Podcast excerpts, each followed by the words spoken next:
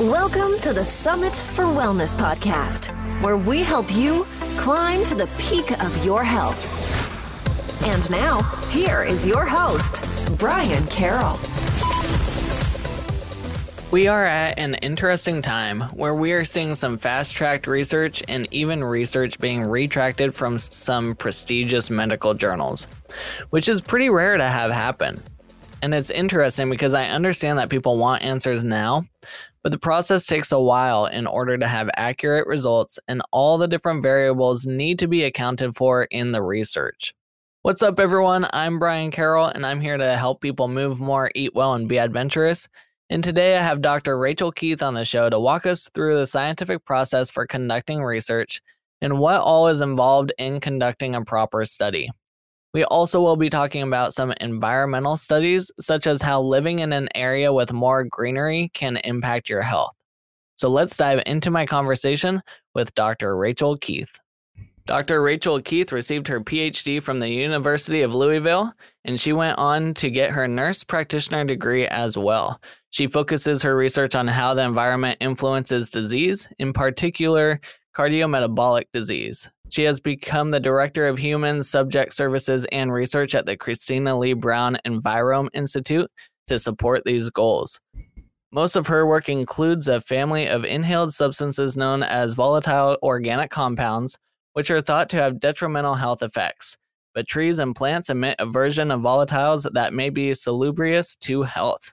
Thank you for coming on to the show, Dr. Rachel. Thank you for having me. Of course. And I know you're doing a ton of research. So I just want to learn a little bit more about your background, um, some of the projects that you've been on, and how did you get to where you are today? So I have kind of a funny background. I started out um, thinking that I was going to be clinical, but loved research instead. So I got my PhD in physiology and biophysics, and um, just loved it. But kind of realized there was still a piece missing for me. Um, research to me is like a bit is solving puzzles which is what I love, but I missed that connection to the why and the people. So I went back and got my nurse practitioner degree so that I could do all human um, focused research.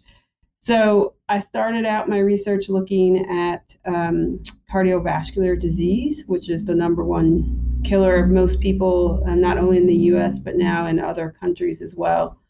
So cardiovascular disease ha- has, in particular, multiple reasons why you may get it. And the environment for me has always been a passion. And for this particular set of health um, health complications that we lump into cardiometabolic disease, the environment probably accounts for typically up to maybe 80% of someone's risk for it.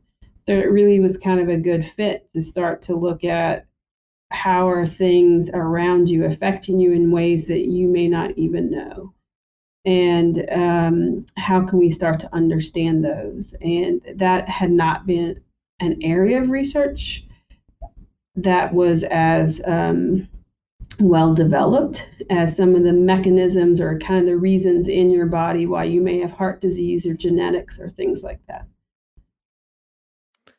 Yeah, and uh, one of the really exciting things that I have, or that I'm excited for having you on today, is there's a lot of discussion going on right now about you know scientific studies, the research that goes into it, how to get conclusions from these studies, and just all the variables that go into um, you know creating these studies, and that could change the outcome. So I would love to hear can you explain the scientific process to uh, my listeners so that people get a better understanding of how in depth these processes are and how long it usually takes to conduct a proper study?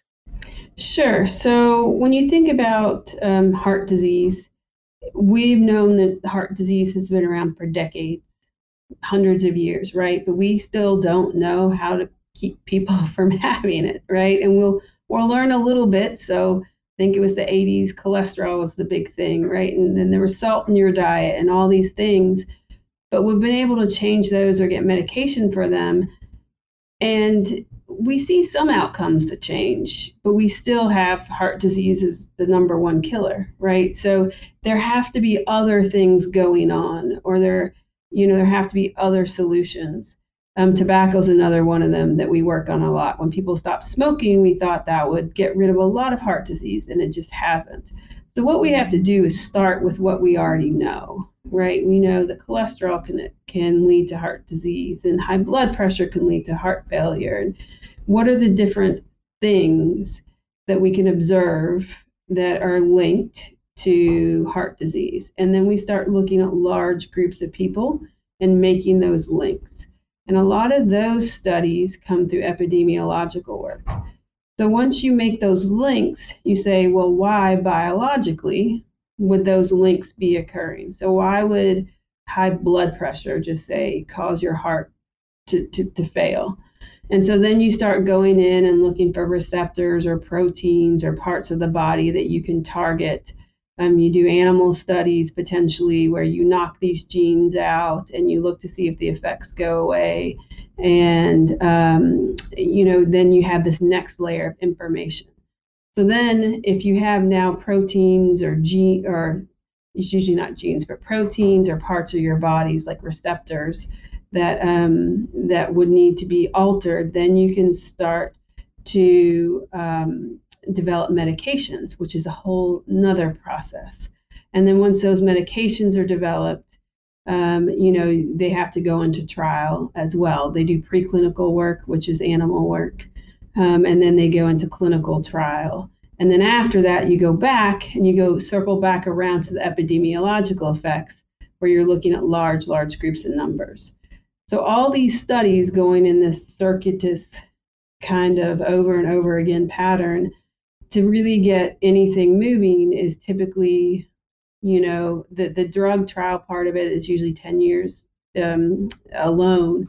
And then you can look at 10 to 20 years before that of all this preclinical type work and all this kind of sorting out bits and pieces of it um, to get you somewhere to even have a jumping off point. Which, when you think about our current day and age right now and what's going on, you know, we're trying to do some of these processes in months to a year. And so all these things, all these preclinical, clinical medications, vaccines, whatever it may be, why people are susceptible are getting condensed down. But each one of those studies has a different set of variables that you would have to collect and a different set of analysis that would have to be done.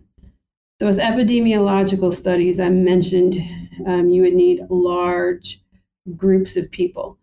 Um, and so a lot of times these studies are set up for a certain purpose, right? So people, I think a lot of people have heard of the Framingham Heart Study, and it was set up to learn about heart disease in general.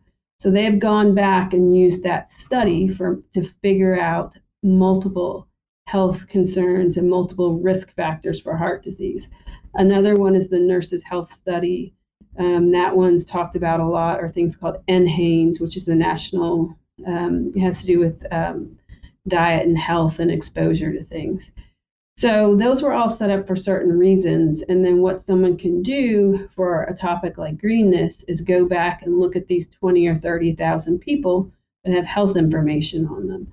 And they may have some some biological samples that you could use, or they have some numbers for things um, that have already been measured that you can use, and then they have information that's been collected on these people, and they're essentially in a repository.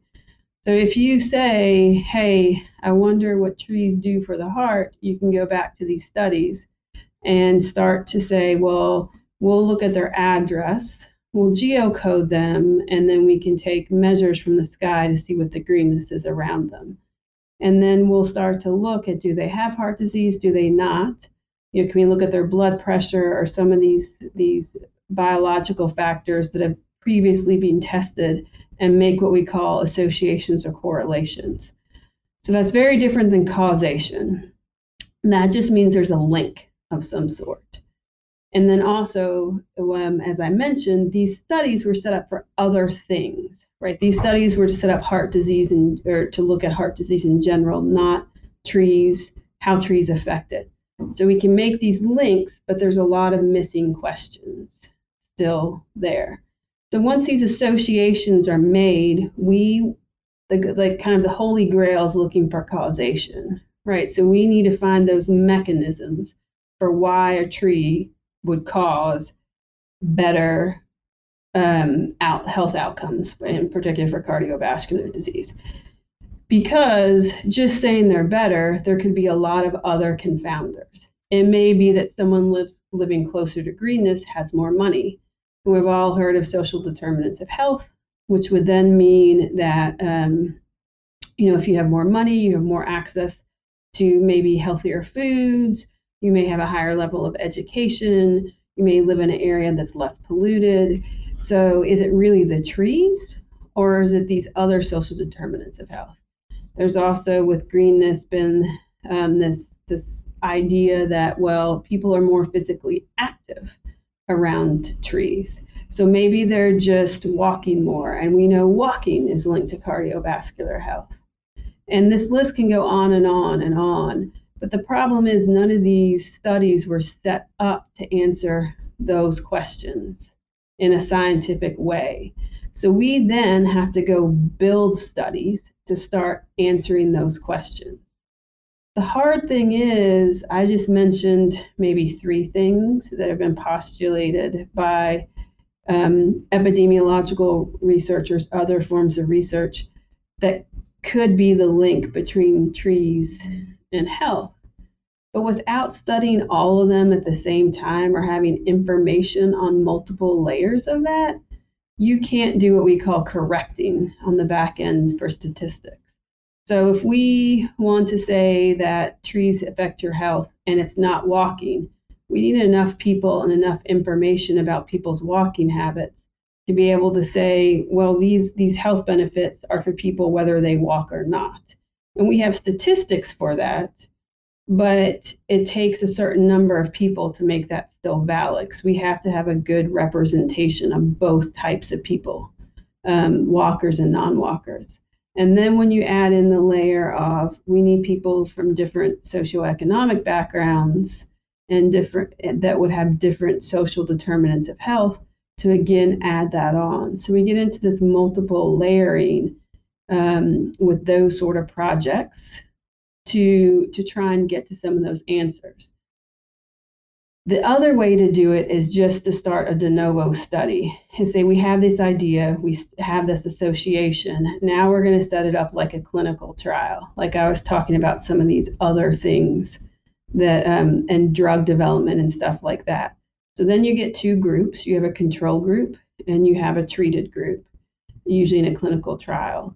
So for a tree project, you would have a group that didn't have as many trees, and then you would have a group that you actually gave trees to. And then you follow them out for a series of time to see what those trees that you gave them did. And that's more of a prospective um, type study instead of this retrospective look back with previous data.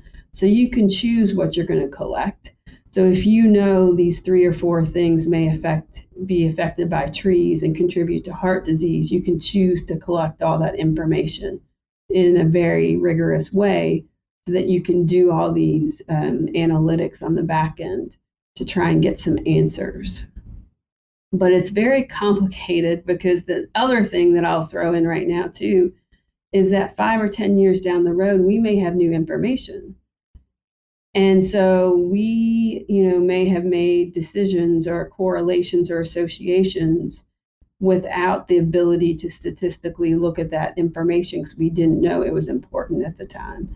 So that's why going back is is also a tool, and you really can't ever have a, a truly good, um, well rigorously studied disease or outcome or exposure without these different types of testing.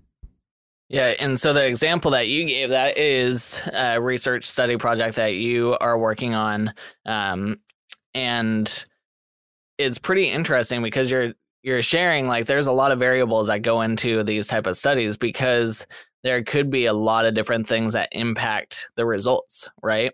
And so, um, as a researcher, you have to try and think through all those possible situations that could change the results or impact the results. Um, which also leads to essentially there's like no perfect study because there's always going to be some type of variables that you miss. Is that correct?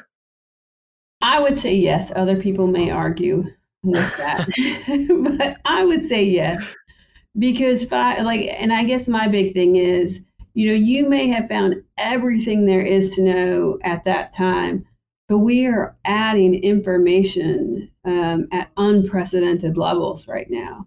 And with all this big data analytics that's happening, five years down the road, what we know is going to be very different, you know, than what we know today.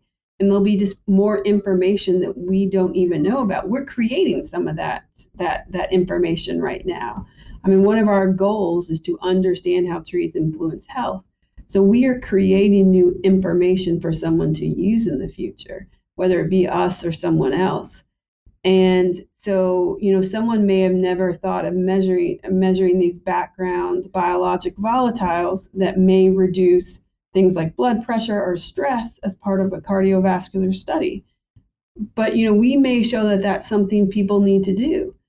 And before, you know, the the Great London Smog incident, people would have never thought air pollution was that closely linked to cardiovascular disease. You know, they may have thought respiratory illnesses or things like that, but they would not have known that. And now there's a whole field that's developed um, surrounding air pollution, which some of these other more detrimental volatiles are associated with at times, um, and heart disease. So that we just can't predict the future. So you can't ever design a perfect study that's going to last um, forever. Now you can design the, a really, really good study that, that, that you can get a re- lot of really good, rigorous information with that will be beneficial for a very long time. But you will always have a critic out there who says, What about this? Right. Yeah, and there there's a lot of keyboard warriors that'll also tell you the same thing, and they don't really know what they're looking at either. So it is it is interesting. Um, the other thing is there are keyboard warriors, and I think we all have our own area that we are passionate about, right? So if I think stress is the main effector of health, I'm going to understand everything, and I'll just stick with my tree example, right? The, everything that trees do to stress. This idea of reduced stress. Re, you know, I'm going to know it reduces cortisol in the body. I'm going to know all those things. So I automatically make links to that. But I, you know, but that person is not an exercise person. And the exercise person is automatically making their links to, well, of course, if they're out walking more, if they're out getting more exercise and it's more consistent, of course, you know, so I think you always go back to what your level of comfort and expertise is, and you make those associations. So the harder thing too for projects like this is this is a group of people coming together potentially that have vastly different ideas on how uh, on what should be measured and what is going to be the biggest influence on you know our our outcomes because we have exposure outcomes and we have primary outcomes that are health related. And exposure, our exposure outcomes are essentially what are the things that may be causing your health to change. And then the primary health outcomes are what health variables are changing. Is it your blood pressure? Is it the stiffness of your arteries? Is it um, your stress hormones? Is it your inflammation or immune system? And so it's really hard to bring together all different types of background because is it your perception of the way the trees look that reduce your stress? Or is it a biological um, volatile or these phytoncides that the trees are using for their communication process that has a physiological response? Or is it a combination of both? So the person who's who's looking at perceptions and things like that has a very different study procedure than the person who's looking at the biologic volatiles. And capturing both of those that information at the same time is necessary to start to tease out some of these pieces of the puzzle. Yeah, and like you mentioned earlier, you were talking about air quality. When you're doing a five plus year study, and one of the the variables that you're predicting that you need to um, monitor is air quality, and then you get something that changes the world's air quality over a you know four or five six month period.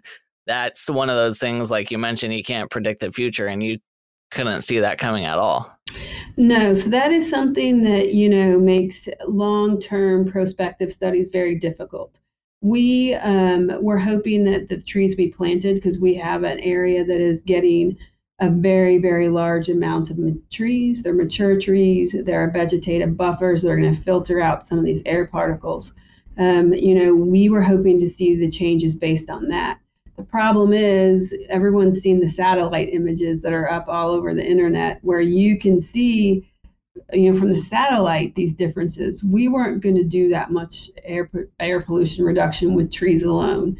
Um, so now one of our variables has just kind of automatically changed. So you have to build enough into the study and be flexible enough that you can pivot when needed. So the good news is we, you know, we built in one of the most extensive urban air monitoring systems in, in the area because we're in a very small, we're in about a four square um, mile area. So we are going to be able to monitor some of that. Um, again, we're trying to figure out ways to do some measures for things like stress, how much time people are spending indoors versus outdoors, because it's going to be very different for people um, you know, uh, the, the, the impact on people's lifestyle, we now have to capture that because that has totally potentially changed the trajectory for a lot of the people in our study of what their health may or may not look look like. And on top of it, people in our study area who may acquire, um, you know, uh, COVID nineteen we don't know what that does to people's health long term. So we have to gather information like that too and potentially monitor them long term, asking about things that we don't even know, you know, to date what what the most important questions are. Because we're seeing things like chronic or like um, cytokine storm and inflammation coming out with COVID, which also can impact heart health or vascular your your cardiovascular system, your vascular health in general. So these are all things that then do what we call compound our study results. It could have been someone who got trees, but now they have much worse cardiovascular outcomes because they got sick during this time, or they were very stressed and their diet changed and they stayed inside and they weren't able to go outside or get exercise. Um, or it could be someone that was in our control area who was living by the highway, but now they have all this t- period of time that they're not getting exposed to those potentially um, or to those chemicals that we know do cause heart disease. So they had a little, you know, a little period of respite during that. And how do we collect the information? Um, and we need to make sure that we're flexible enough to create that information and build it into our study. Yep. You have different lifestyle factors and variables. You have um, stress variables. People could get different jobs, they can lose jobs, they can have different living situations. There's a lot that goes into it. There is, and that's the thing. So, in a study like what we're doing for this tree project, just and I'm I know I'm going to miss some in some places. We do things like collect hair, toenails, all different types of blood by all different types. I mean, we can spin it and process it to get the different components out of the blood. Urine, um, cheek swabs for cells.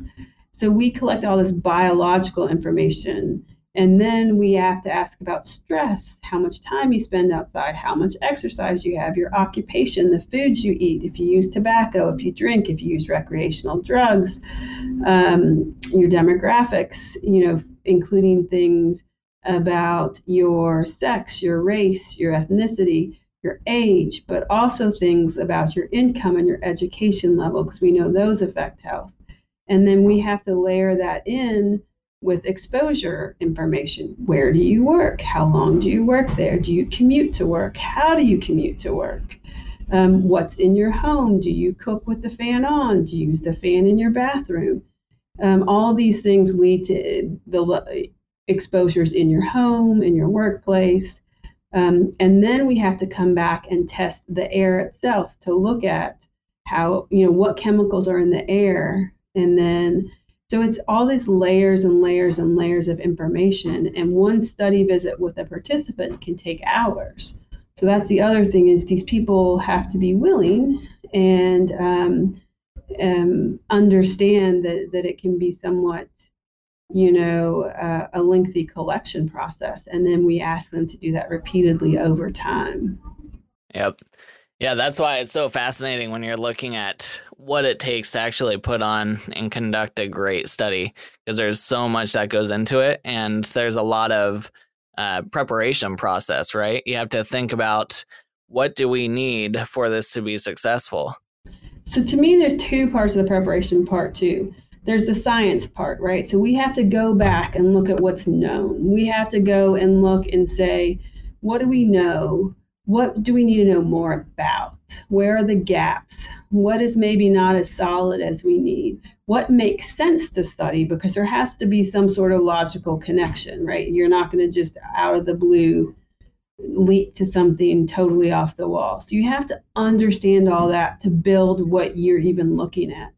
But then on a logistics side, you have to understand also how are you going to get people in the door? How are you going to get them committed to this project? How are you going to keep them for five years? You have to call them, you have to follow up, you have to do updates. If people move, you know, are you going to take people um, that may move? Do they have to, do you want them to have certain risk factors? Do you not want them to have risk factors? Can people who use tobacco be in? Can people who not use tobacco be in? Because they might have higher levels of some of the things that are associated with air pollution by this burning of the tobacco.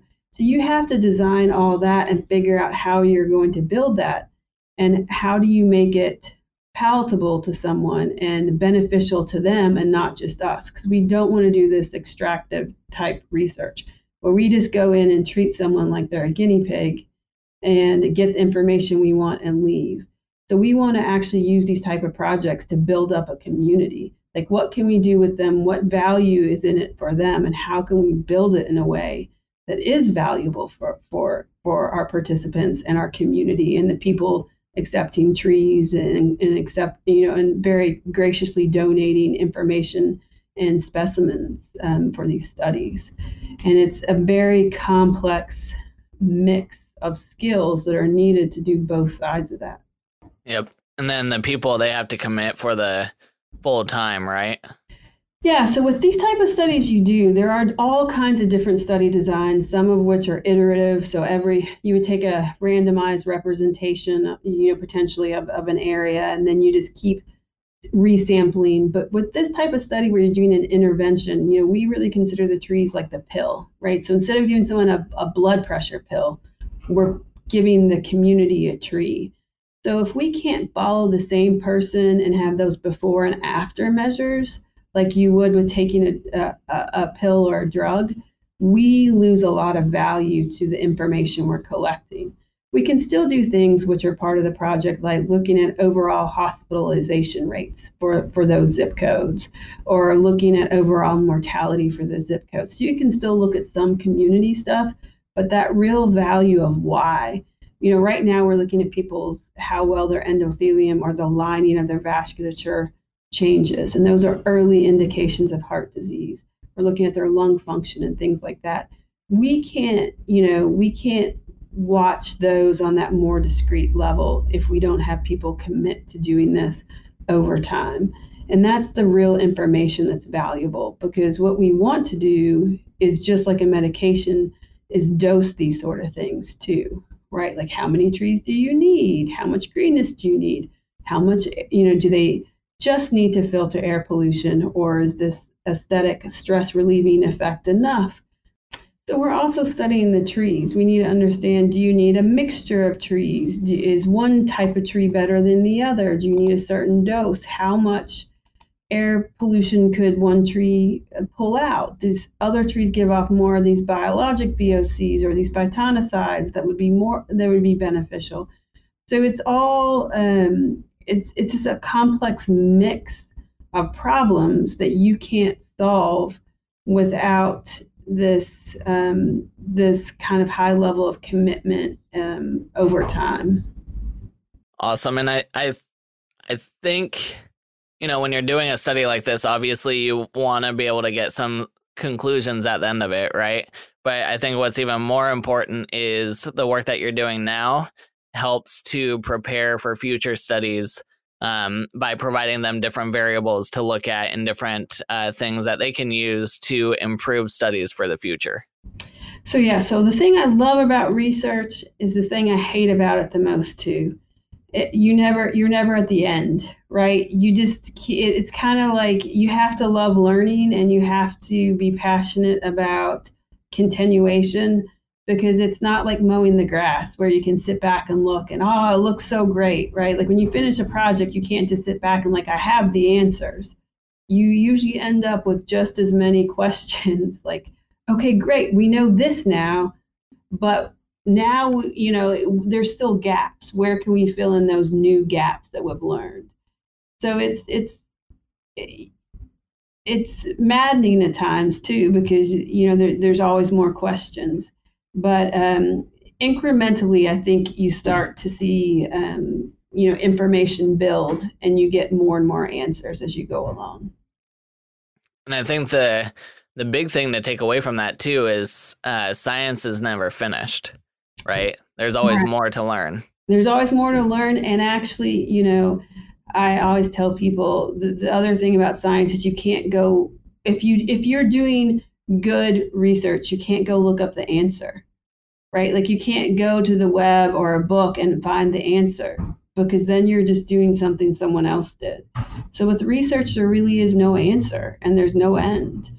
And it's it's fascinating, but it can you know, but but it's it's a process. It's it's a journey. It's not a destination. And so um I would like for you to share another example of different variables in a study, and you're working on a, a second research project that you are doing, which um, it hasn't quite started, right? You're still in like the the preparation phase. We're still in the preliminary phase for this. We've done some kind of what we call pilot tests. So we kind of send people out. What's the feasibility of the study? Meaning, can we can we execute the plan? Can we get some preliminary data to know that that that there's a good chance that we would get good information and the information is is going to support our hypothesis. But what we're doing is the project I've been talking about in the past is actually called Green Heart Louisville. And that's where we go into a residential area and we put trees. We're, we're just putting a bunch of trees in a, a small area. And then we have a control area and we're seeing the difference between the two groups. This is using the person and they're, they're people who live in urban areas and we're actually putting them in a, in a, a green area. So we're calling it green immersion. It is akin to the idea of forest bathing with some differences. Um, but it's the idea of can we take a person and change their environment instead of changing the environment around the person, if that makes sense. And so we're looking at a lot of the same things. Can we monitor, can we use these people as biomonitors to see how the changes, the more immediate, more acute changes in air pollution or these biologic measures affect their health. And it, you know, does their stress get reduced? Does their blood pressure get reduced? Because there's some information coming out of forest bathing like that, but they don't always tie it back to the biological mechanisms. And with forest bathing, there's also an element of meditation with some of them that can confound, which we were talking about earlier, some of our results. So if we start to tease out some of these other confounding parts, we can do a study like this.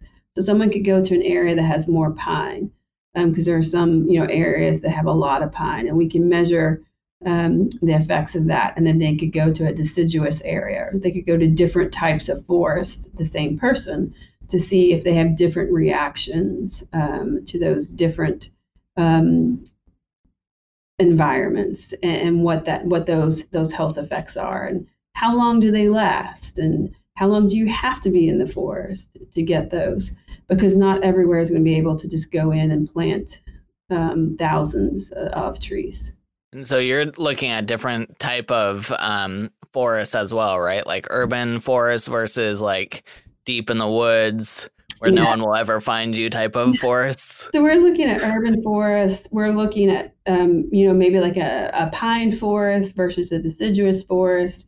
We're also looking at deep in the woods, um, limited civilization. We're also looking at formal gardens. Do formal gardens have the same sort of effect? You know, they have trees, they have vegetation, they have greenery. Um, do those have similar effects? Uh, so we're looking at all different types of vegetation and trying to understand what that what that ideal mix is or does it matter? Because no one really knows. Everyone just says green and lumps everything together right now. And um, what are some of the the um, main markers that you would be assessing for that type of study? So for this type of study, we're very lucky. We have portable um, equipment that can do ultrasounding to look at those lining of the um, of the arteries as well, which we call flow mediated dilation. So it tells us how healthy your arteries are. We have we can look at the stiffness of your arteries.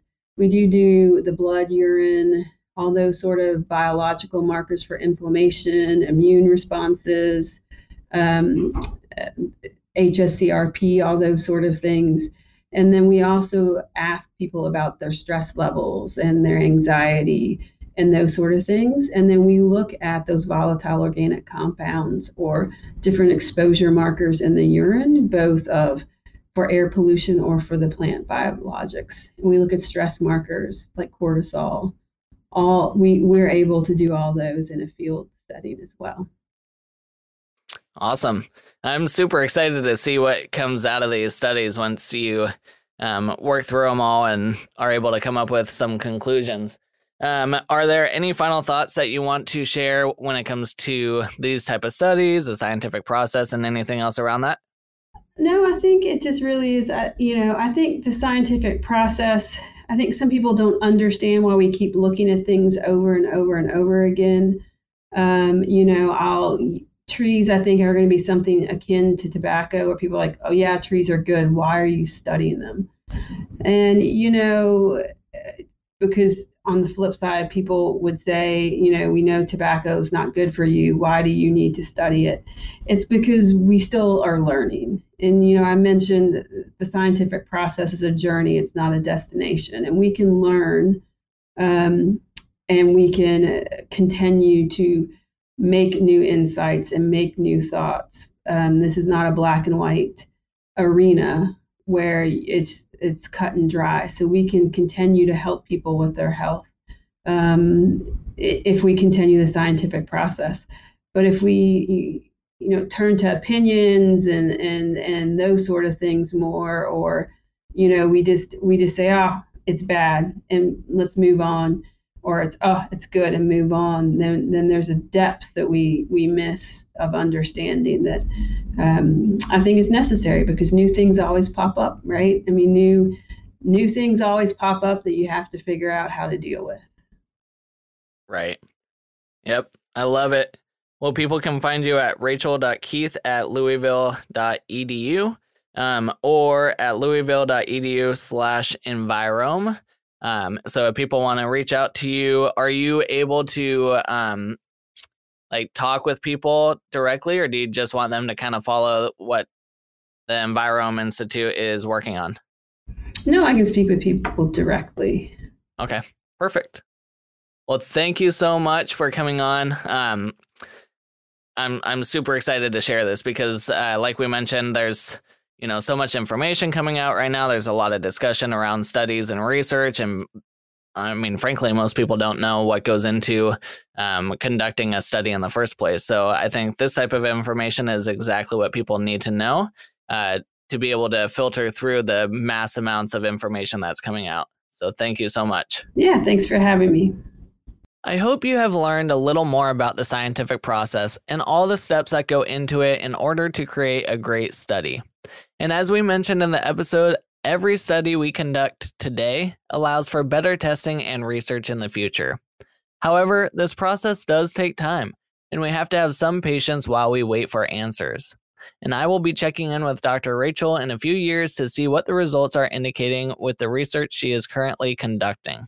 If you like this episode, then head into your podcast app and leave me a quick rating and review. Those ratings are the lifeblood of podcasts, and it helps to get our show in front of more people. And for a few more days, our nutrition coaching program is open for enrollment. If you are ready to make the changes to reach your dietary goals, then now is the time to join me in nutrition coaching. Head on over to summitforwellness.com slash nutrition to register. Next week, I have Melissa Norris on the show, so let's go learn more about her. I am here with Melissa K. Norris. Hey, Melissa, what is one unique thing about you that most people don't know? Most people don't know that I actually used to train horses and amateur barrel race. Ooh, where'd you do that at? Um, I, we just did like just a little local circuit. So I live in the Pacific Northwest, so it was just around the Sedro-Woolley and uh, Darrington and some Arlington and Stanwood. Just they had like play dates, um, so not like the actual rodeo. So so I say very amateurish. Um, but yeah, I used to have oh goodness, I think I used to have four horses at one time, um, in various stages of of training, and um, was really fun. Had had a lot of fun. I love to go fast, like gallop and run were my favorite. Um, and learned a ton. I think that the horses probably taught me more than I actually taught them. But um, but I don't have horses now. I haven't had horses in almost ten years. But um, yeah, one thing most people don't know. And what will we be learning about in our interview together? We are going to be learning about growing your own food, especially with an eye on a year's worth of food and ways to preserve and the best crops to grow if you're looking at a food self sufficiency standpoint. And what are your favorite foods or nutrients that you think everyone should get more of in their diet? Okay, this one was kind of fun and I had to sit and think about it.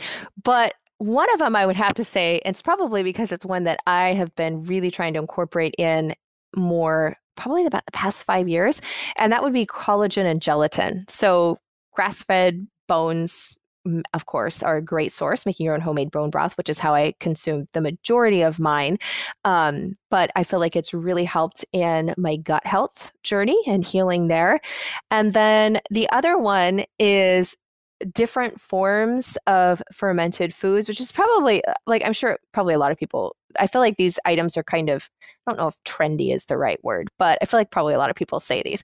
But I thought that I had a pretty good job of eating like different fermented foods and whatnot. And I actually did the Viome where you hopefully this doesn't sound gross, but you do a stool sample. And so they actually look at your gut microbiome, like what yours is, and they show you like where you're low and where you're high in and where you need more diversity on everything. It's really fascinating, actually.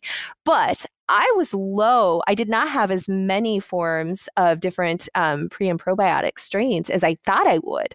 And so I'm like, wow. And I think compared to the average American diet that I do a pretty good job. And so I've been trying to intentionally consume more and different types, not just relying on, you know, say yogurt or kombucha or sauerkraut, but all, you know, different types of fermented foods um, to increase my gut flora there.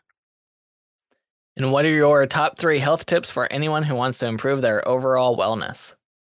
Okay. Again, these probably are going to sound like ones that I'm sure a lot of people say, but sleep, making sure that you're getting adequate sleep and not just going to bed at a certain time and waking up at a certain time, though that can definitely help, um, but that your quality of sleep is actually really sound, not just your time in bed.